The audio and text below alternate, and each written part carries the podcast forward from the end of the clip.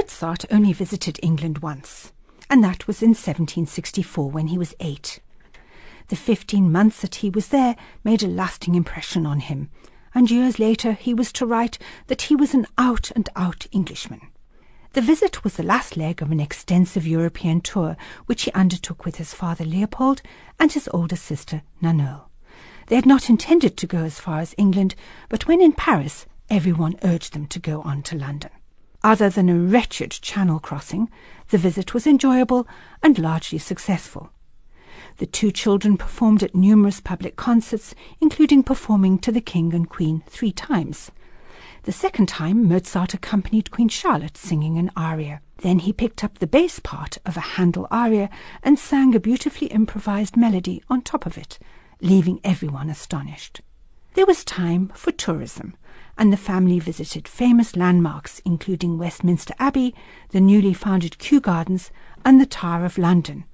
Certainly not the Tower of London as it is today, as at the time it was some kind of zoo. Young Mozart was terrified by the lions.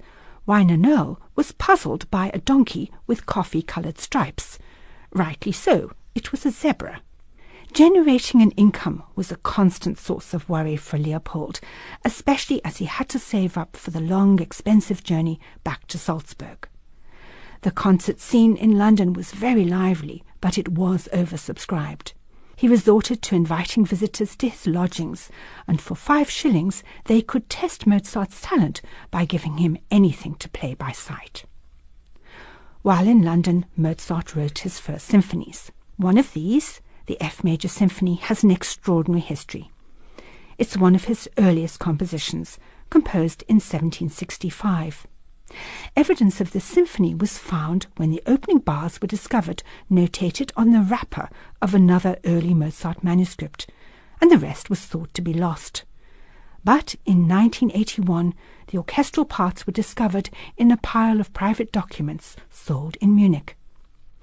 Here is the presto movement from the F major symphony by the nine year old Mozart, K19, played by the Mozartists under Ian Page.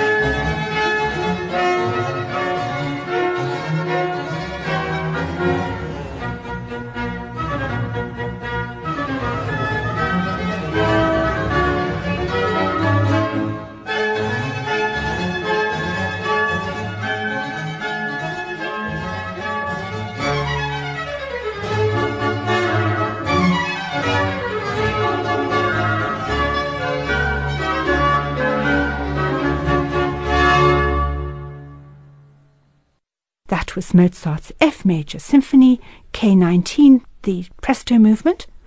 The Mozartists were conducted by Ian Page.